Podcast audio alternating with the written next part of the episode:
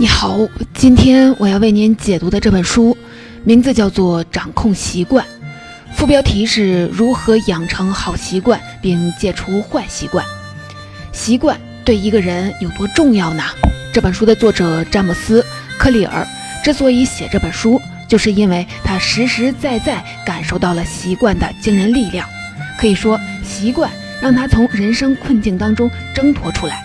高二的时候，科利尔被棒球棒击中面部，位置恰好在两眼之间。强大的冲击力让克利尔面部多处骨折，甚至大脑都发生了严重的肿胀。手术之后，他的视力受损，还会间歇性癫痫发作。要知道，克利尔从四岁开始打球，参加棒球职业大赛一直都是他的梦想。但这次受伤让他很长时间都没法参加训练。最后被校队除了名。后来在大学期间，他重新开始打棒球，入选了娱乐与体育节目电视网学术全美队。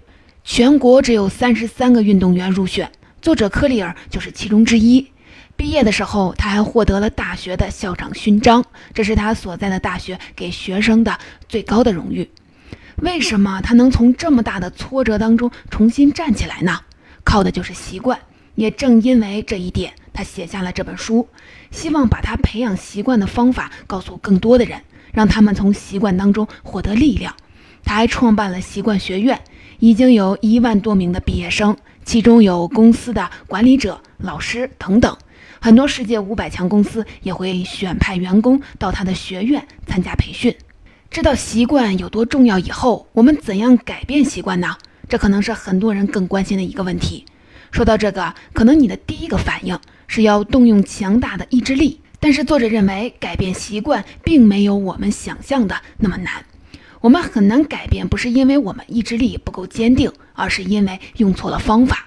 很多人想培养习惯，往往会盯住目标，比如说想培养自己阅读的习惯，很多人都会给自己定个阅读的计划，每天读多少页，读多长的时间，但是坚持了几天就放弃了。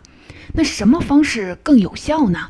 作者说要改变习惯，你要关注的不是目标，而是身份。简单说就是你想成为谁。所以啊，培养阅读习惯更有效的方法，不是给自己定阅读计划，而是让自己成为一个热爱阅读的人。转变了对自己身份的认识以后，你就会按照这个身份去行动。你会读更多的书来强化自己的身份。所以啊，想要改变习惯，不是从目标入手。而是从身份入手，具体如何改变呢？作者给我们两个建议：第一，从小习惯开始；第二，建立一个培养习惯的四步模型，也就是提示、渴求、反应和奖励。接下来，我将分成两部分来为您解读这本《掌控习惯》。第一部分，我们就先来说说作者的第一个建议：为什么小习惯很重要呢？第二部分，我们来重点的讲书中改变习惯的四步模型。首先，我们先来说说为什么说小习惯很重要。我们都知道习惯很重要，但很多时候我们可能只注意到了那些显而易见的大习惯，忽视了不起眼的小习惯，总觉得这些小习惯对我们没多大的影响。比如，大多数的人想养成早起的习惯，一开始就会给自己定一个大目标：早上六点起床，也不管昨晚几点才睡的觉。但很少有人会说。自己的目标是仅仅要比昨天早个五分钟就行了，逐步达到六点起床的目标。一个常常熬夜、每天八九点才起的人，一下要改成六点起床，这个太难了。本来定好晚上十一点准时放下手机睡觉，但很多时候根本不困。即使好不容易靠意志力早起了，但是坚持了两三天，到第四天的时候，一觉醒来可能又到了八点多。但如果你换个方式，从现在起，每天都比前一天早起五分钟，就会发现这样的早起简单的多了。第一天提前了五分钟睡，第二天再提前五分钟起，过几周六点起床也不算是一件难事儿了。我们都听过一句话：“罗马不是一天建成的。”但真正做事儿的时候，心里总会有个妄念，那就是一次性把一件事做成。比如说，你想减肥，就想着干脆晚上那一顿就别吃了。你想写一本书，就给自己定一个目标：一天我要写一万字，一个小时写一千来字，感觉也不是不可能。你会不断的给自己加压，让自己努力做出看得见的改变。你会感觉只有这样才向成功靠近了一点点，但这种方法往往没法持续。所以作者说，我们总会盯着那些发生改变的重要时刻，忽略了背后的细微变化，而这些常常是看不见的。我们低估了时间的力量。作者还给我们举了这样一个例子：二零零三年，戴夫·布雷斯福德被英国自行车运动协会聘为了绩效总监。这个运动协会是英国职业自行车运动的管理机构。这个时候，英国职业自行车手是个什么情况呢？我举几个数字啊，你感受一下。从一九零八年开始到二零零三年，将近一百年，英国车手在奥运会上一共只获得过一枚金牌。他们在环法自行车赛上的表现就更差了，一百一十年以来一枚奖牌都没得过。顺便说一下，环法自行车赛是世界上最大的国际公路职业自行车比赛，每年夏天都会有一场比赛。但这一百多年来，一年一次的比赛，英国自行车队还是一枚奖牌都没拿到过。不过啊，布雷斯福德担任绩效总监以后，情况就完全变了。仅仅过了五年，二零零八年北京奥运会，在公路和自行车比赛项目一共十四枚金牌里，英国车队拿到了八枚。比之前一百年来获得的金牌都多，这并非偶然。因为四年之后的伦敦奥运会，他们的成绩更好，打破了九项奥运会纪录、七项世界纪录。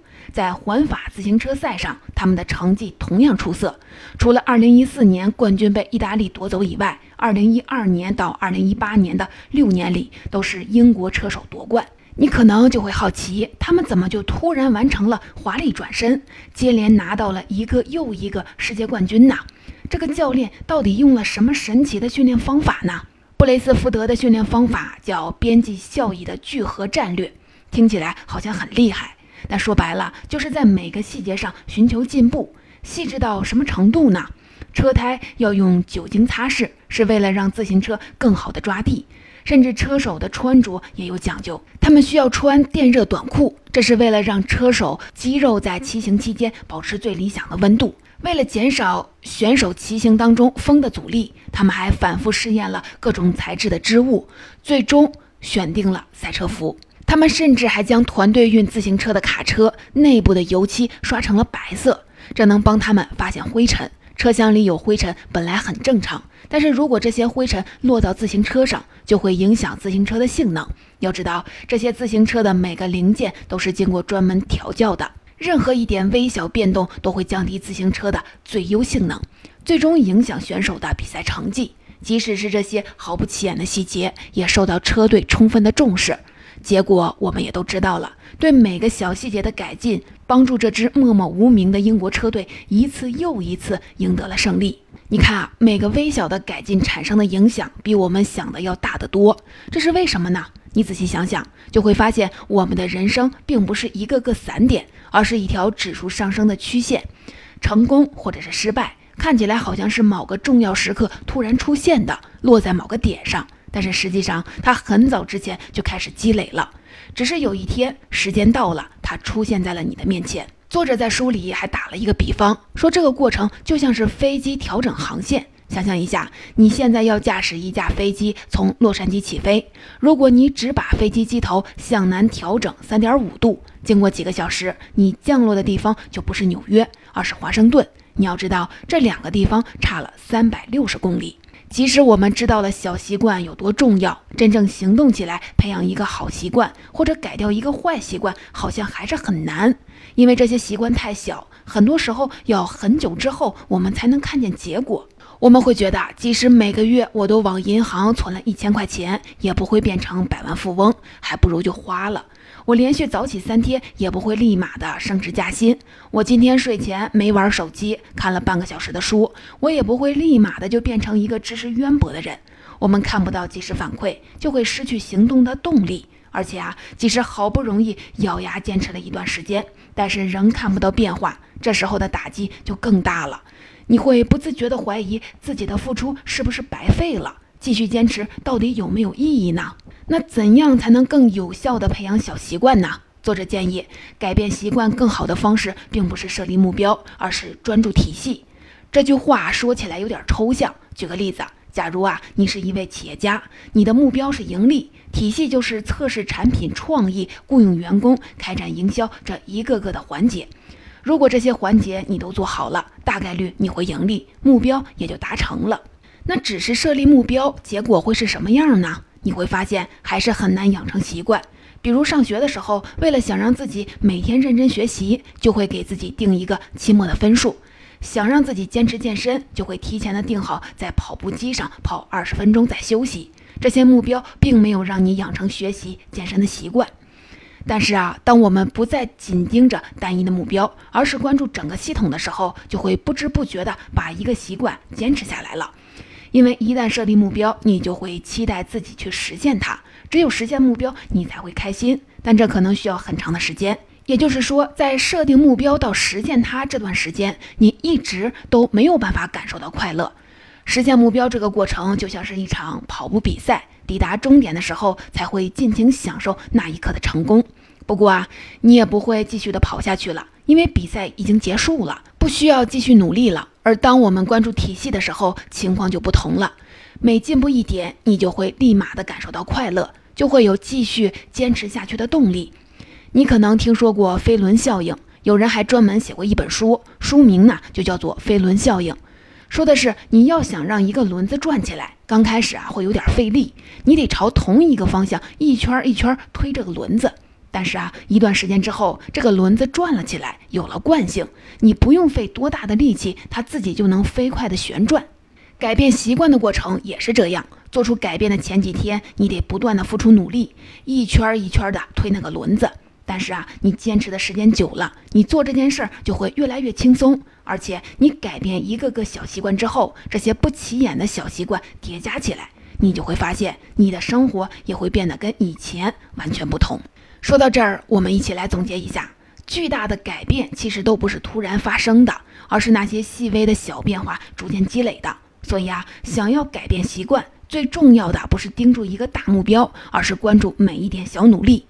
说完了小努力，我们再来说说作者给我们的另一个建议，就是建立一个培养习惯的四步模型：提示、渴求、反应、奖励。这四步分别对应行为转变的四个规则，咱们一个一个的来说。第一步，设置提示。其实所有改变都源于现状和预期之间的差距，只有你对现状感到不满时，才想改变它。认识到这一点并不难，但是实践起来就要难得多了。我们本能的会用熟悉的方式解决问题，而且因为太过熟悉，很多时候我们根本意识不到它。假如不刻意的调整，我们的身体会开启自动的运行模式，按原有模式处理问题。比如说，你每天都是八点起床，时间一长，你会发现，即使不用闹钟，每天差不多都会在这个时候就自然醒了，已经形成了生物钟。但是啊，有一天你得早起赶飞机。前一天晚上你就得定好几个闹钟，强迫自己提前起床。提示就像是这个闹钟，当你无意识做出自动化行为的时候，它就会提醒你要改变了。具体怎么办呢？书里给出了很多小技巧，我归纳了一下，可以分为三点。首先就是你要知道你到底想改变哪些习惯，只有意识到它，才能改变它。书里也给了一个小方法，叫创立一个习惯积分卡。你可以把你的日常习惯全都列个清单，然后对照这个清单一条一条的问自己：这是好习惯还是坏习惯呢？如果是好习惯，你可以在旁边画一个加号；坏习惯就可以画一个减号。要想继续的保持，就画一个等号。顺便说一句，我们都想培养好习惯，摆脱坏习惯。但是啊，作者提出了一个特别有意思的观点，说习惯没有好坏之分，只有是否有效的区别。乍一听，你可能觉得啊有点奇怪。习惯当然有好坏呀，我每天早睡早起就是一个好习惯，熬夜赖床那就是一个坏习惯。但实际上并不是，因为人大致上可以分为百灵鸟和猫头鹰两种类型。百灵鸟型的人早上就特别的精神，猫头鹰型的人则刚好相反，他们晚上更容易专注。如果非要让他们早起，这些人就会昏昏沉沉，看似一大早就开始努力，但效率啊很低，白白浪费了时间。而且也并没有医学证据证明早睡早起和晚睡晚起对身体的影响有很大的区别。和入睡时间、起床时间相比，睡眠质量更重要。所以啊，一个习惯到底是好习惯还是坏习惯，并不能一概而论。判断这个习惯好坏的标准其实就一条，就是看你的目标是什么，这个习惯能不能让你变得更好。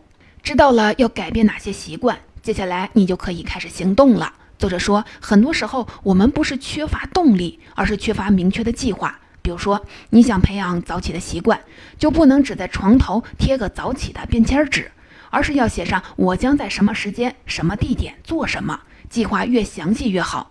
那要改掉坏习惯怎么办呢？你可以把这个坏习惯说出来。比如说，你想戒掉吃垃圾食品的坏习惯。那在吃薯片之前，你就可以跟自己说：“我想吃薯片，但是啊，它让我长胖，还会损害我的健康。”你可能会觉得啊，这有点傻，但是要知道这是有科学依据的。我们知道，左脑负责语言逻辑，当你说的一句话的时候，你的大脑就已经处理加工过这个信息了，它会把你的无意识反应变为有意识的行动，提醒你现在正在做什么。作者还提醒，改变习惯要循序渐进。可能你想改变的习惯很多，但你不能想着一次性把这些习惯全改了，因为我们身体是有路径依赖的，沿用原来的行为模式肯定是最省力的。改变一个习惯已经在给身体增加能耗了，想同时改变好几个，最后可能一个啊也改变不了。想改变好几个习惯。一个有效的方法就是习惯叠加。当你培养了一个新习惯以后，就可以在这个基础上再培养一个新习惯。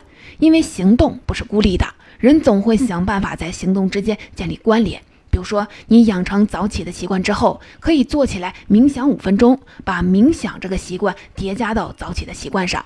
已经形成的习惯就会像一个提示器，告诉你下一步该做什么。这样一来，你既不会忘记你想改变的习惯。又不用消耗那么强大的意志力坚持下去了。除了调用能动性，主动做出改变之外，还有一个更简单的方法，就是借助外界的环境帮助自己改变。作者把这个方法叫环境设计。简单来说，就是你想培养好习惯，那就尽量的创造有利于它发展的情景；你想摆脱坏习惯，那就尽可能把它和触发它的特定的情景分离开。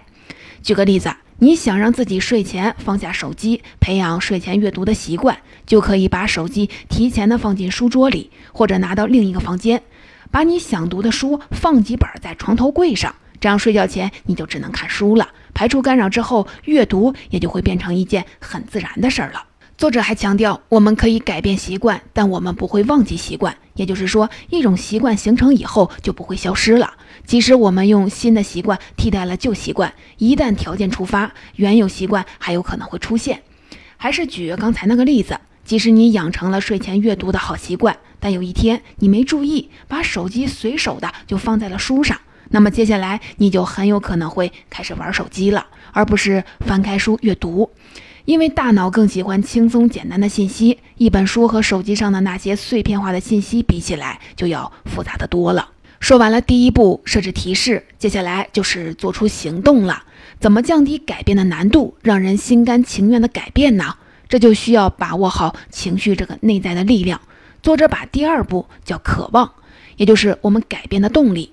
人最深层的渴望就是减少不确定性，获得奖励。简单说就是趋利避害。所以啊，如果想改变习惯，就要让新习惯变得更有吸引力。具体来说，就是把我们想培养的好习惯变成一种奖励，把想改掉的坏习惯变成一种损失。怎么让一个习惯更有吸引力呢？你可以想这样一个问题：为什么我们看到炸薯条、奶茶就忍不住的想下手呢？回想一下，你吃炸薯条的时候是什么感觉呢？外表金黄，入口酥脆，你会不自觉地产生一种美妙的感觉。这个时候，你的体内会自动地分泌一种叫多巴胺的物质，让你觉得快乐。一个事物对我们产生吸引力的关键，其实就是多巴胺。当我们期待得到快乐、体验到快乐这种感觉的时候，就会采取行动。而且啊，我们对奖励的期待，甚至比得到奖励本身更强烈。很多时候，我们都会有这种感觉：你特别喜欢一件东西，为了得到它，你努力的赚钱，付出再多都不觉得累。但是，当你真正得到它的时候，快乐可能也就持续那么三两天儿。所以啊，你想让一个习惯变得更有吸引力，你就得让它变成你的期待，刺激多巴胺的分泌。你可以把你想培养的好习惯和你的喜好绑定在一起。当你开始期待之后的奖励，就会觉得行动没有多难了。美国广播公司 ABC 曾经用这个方法培养了观众按时收看电视剧的习惯。怎么做的呢？他鼓励观众在周四晚上自制爆米花、喝红酒，在电视机前放松下来，享受美妙的夜晚。这样一来，周四晚上的电视节目就和爆米花、红酒的美好联系在了起来。戒掉坏习惯，道理也一样。你要转变一下原有的思维定式，认识到放弃这个坏习惯并不会减少你的快乐，反而会让你获得更长久的幸福。比如说，你想改掉自己乱花钱的习惯，就可以告诉自己，乱花钱并不会真正的提高生活品质。你买的东西很多时候都不必要，还会增加你的财务压力。如果把这些钱攒起来，在看到真正需要的东西的时候，你就不会囊中羞涩了。当你采取行动，把一个习惯培养起来以后，接下来就是重复，让新习惯固定下来。怎么让坚持变得简单呢？就到了改变习惯的第三步——反应。培养新习惯不是一次到位的，而是不断重复的过程。你重复一个行为的次数越多，大脑对它的记忆就越深刻。这种新的行为就会替代你旧有的行为模式，转化成自动化的反应。我们的大脑天生就喜欢用最省力的方式解决问题，尽可能保存精力。这个原则叫最省力法则。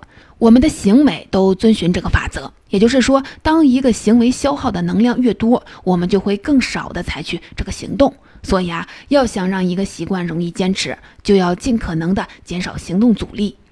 具体怎么做呢？书中给出了两个方法。第一个方法就是你可以提前的为未来创造偷懒的条件。你可能遇到过这样的情况：想找一本书，但找了好久都没有找到；想要找电视遥控器，但不知道上次放哪儿了，花了很长时间才找到。如果你换一个方式，每次用完都把东西整理好，一切就变得容易的多了。我们总觉得啊，整理书桌、收拾房间是一件很麻烦的事儿。但其实这些事儿都是在减少下一次你的行动成本。比如说，你可以完成工作之后就整理办公桌，把文具放到特定的位置，这样你下次需要用的时候就立马知道它在哪儿了。那么你下次开始工作的时候，看到整洁的书桌，不仅会觉得一切都井井有条，还会帮你提高工作效率。另一个减少阻力的方法叫两分钟规则。作者说，培养一个新习惯不要超过两分钟。你可能会觉得不对呀，我想培养一个习惯，不应该是坚持的时间越长就越好吗？我想培养阅读的习惯，两分钟能读几页呀？至少也得半个小时吧。不过啊，你也可以换一个思路，用两分钟看两页书，这种方法可能更好。你想啊，看两页要比看一整本书简单的多吧？但是当你翻开书看起来之后，怎么可能只翻两页呢？你总会想看看后面又写了什么呢？你看着看着也就慢慢看进去了，甚至看得入迷了。这个两分钟规则就是为了帮你减轻心理负担，让开始行动变得更简单。其实所有的习惯都可以缩减成两分钟版本。比如说锻炼，你可以从做一个仰卧起坐开始；收拾厨房，你可以从洗一个碗开始；跑三公里，你可以从系鞋带开始。说到底，培养一个习惯，开始行动最重要。当你开始做一件事儿，很多时候就会不知不觉地把这件事儿继续的做下去。什么时候停下来呢？应该在你感觉很好的时候停下来。这听起来有点反直觉。培养习惯不是坚持的时间越久越好吗？为什么要在感觉不错的时候喊停呢？回想一下，当你一件事儿做得很顺利的时候，突然有一件特别紧急的事儿要处理，这个时候你是什么感觉？是不是很想赶快的处理完这件紧急的事儿，回来把之前的事儿做完呢？没错，这时候之前的事儿会变成你的期待。大作家海明威也用这个方法来创作，他会在写的不错的时候及时停下来。这样啊，即使第二天没有什么灵感，他也可以按上次的思路继续的写下去。写着写着，可能就会又激发出新的创作灵感了。现在我们很清楚的知道自己想要改变哪些习惯，也愿意改变，并且已经开始行动了。那怎么让新习惯变成一件你愿意一直坚持下去的事儿呢？很简单，就是把它变成一件让人愉快的事儿。这就是改变习惯的最后一步——奖励。说到这儿，我给你讲一个真实的故事。二十世纪九十年代的时候，巴基斯坦的经济中心卡拉奇卫生条件很糟糕，一半以上的居民都住在贫民窟里。所谓的房屋其实都是用旧木板、煤渣砖，还有一些废弃的材料临时拼凑成的。街上遍地也都是垃圾。这种卫生环境加上人口密集，人就很容易感染各种的疾病。一位叫做斯蒂芬·卢比的卫生工作者就意识到这个公共的卫生危机。他发现，只要洗手这个简单的动作，就能让人们更健康。但是人们不是不知道洗手的很重要，不过大家都没有养成这个习惯，怎么办呢？卢比也就想了个办法，他开始为居民们提供一种香皂。这种新香皂有更多的泡沫，而且香气也更加好闻。人们发现，洗手不再是一个很麻烦的过程，而是一种愉快的享受。越来越多的人慢慢就养成了洗手的习惯。那怎么让习惯变成一件让人愉快的事情呢？书里也给了几个方法，总结起来其实就一条原则：让反馈变得及时可见。当你完成一个习惯动作之后，及时给自己奖励。而且最好让这些新习惯的好处变得显而易见。要知道，我们的大脑更喜欢短期确定的回报。比如说，你想养成理财的习惯，就可以记账。当你写下你的每笔收支以后，你会清楚地看到每个月你花了多少，又攒下来了多少。你还可以追踪你的习惯，比如说写日志，每天打卡，让你看到一个个日期，你就知道你坚持了多久。它会增强你的成就感。让你更愿意把这个习惯坚持下去。说到这儿，作者还特别的提醒：如果中断了也没关系，关键是及时的恢复，继续的做下去。你需要克服完美主义的想法，因为重要的不是每件事的本身，而是你需要始终向一个正确的方向努力。如果要改掉一个坏习惯，这个过程就刚好相反，你可以让它变成一件让人厌恶的事儿。比如说，你可以把坏习惯造成的后果告诉你的朋友，毕竟当众暴露自己的问题，这是一件很丢面子的事儿。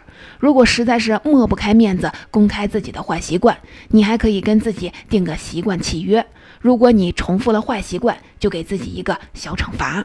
总结《掌控习惯》这本书的主要内容，我就为您介绍到这里。我们再一起来总结一下。作者认为，改变习惯并没有那么难，而是我们用错了方法。想要改变习惯，更有效的方法不是设立目标，而是专注体系，在每一个细节上进行改进。关于培养习惯，作者提出了四步模型，分别是提示、渴求、反应、奖励。这四个步骤分别对应四个行动定律：提示让习惯变得更明显，渴求让习惯变得更有吸引力，反应让习惯变得更简单易行，奖励让坚持习惯变成了一件令人开心的事情。最后呢，作者还提醒他说，成功最大的威胁不是失败，而是倦怠。当你重复一个行为太久，厌倦了习惯的时候，这个时候要怎么让自己继续的坚持下去呢？其实啊，倦怠是一个信号，告诉你要给自己增加难度了。心理学上有个法则叫耶克斯多德逊法则，说的是当你面对一个有点难，但是努努力也能应对的挑战，这个时候才会有最大的动力。也就是说，太难不行。你会想放弃，太容易也不行，你会觉得无聊。你觉得倦怠的时候，就是他在提醒你要给自己增加难度了。读完这本书，我想同你分享一个我自己的感受，就是改变习惯本身不是目的，人的成长才是目的。习惯只是工具。当你意识到自己想成为一个什么样的人的时候，改变就已经开始了。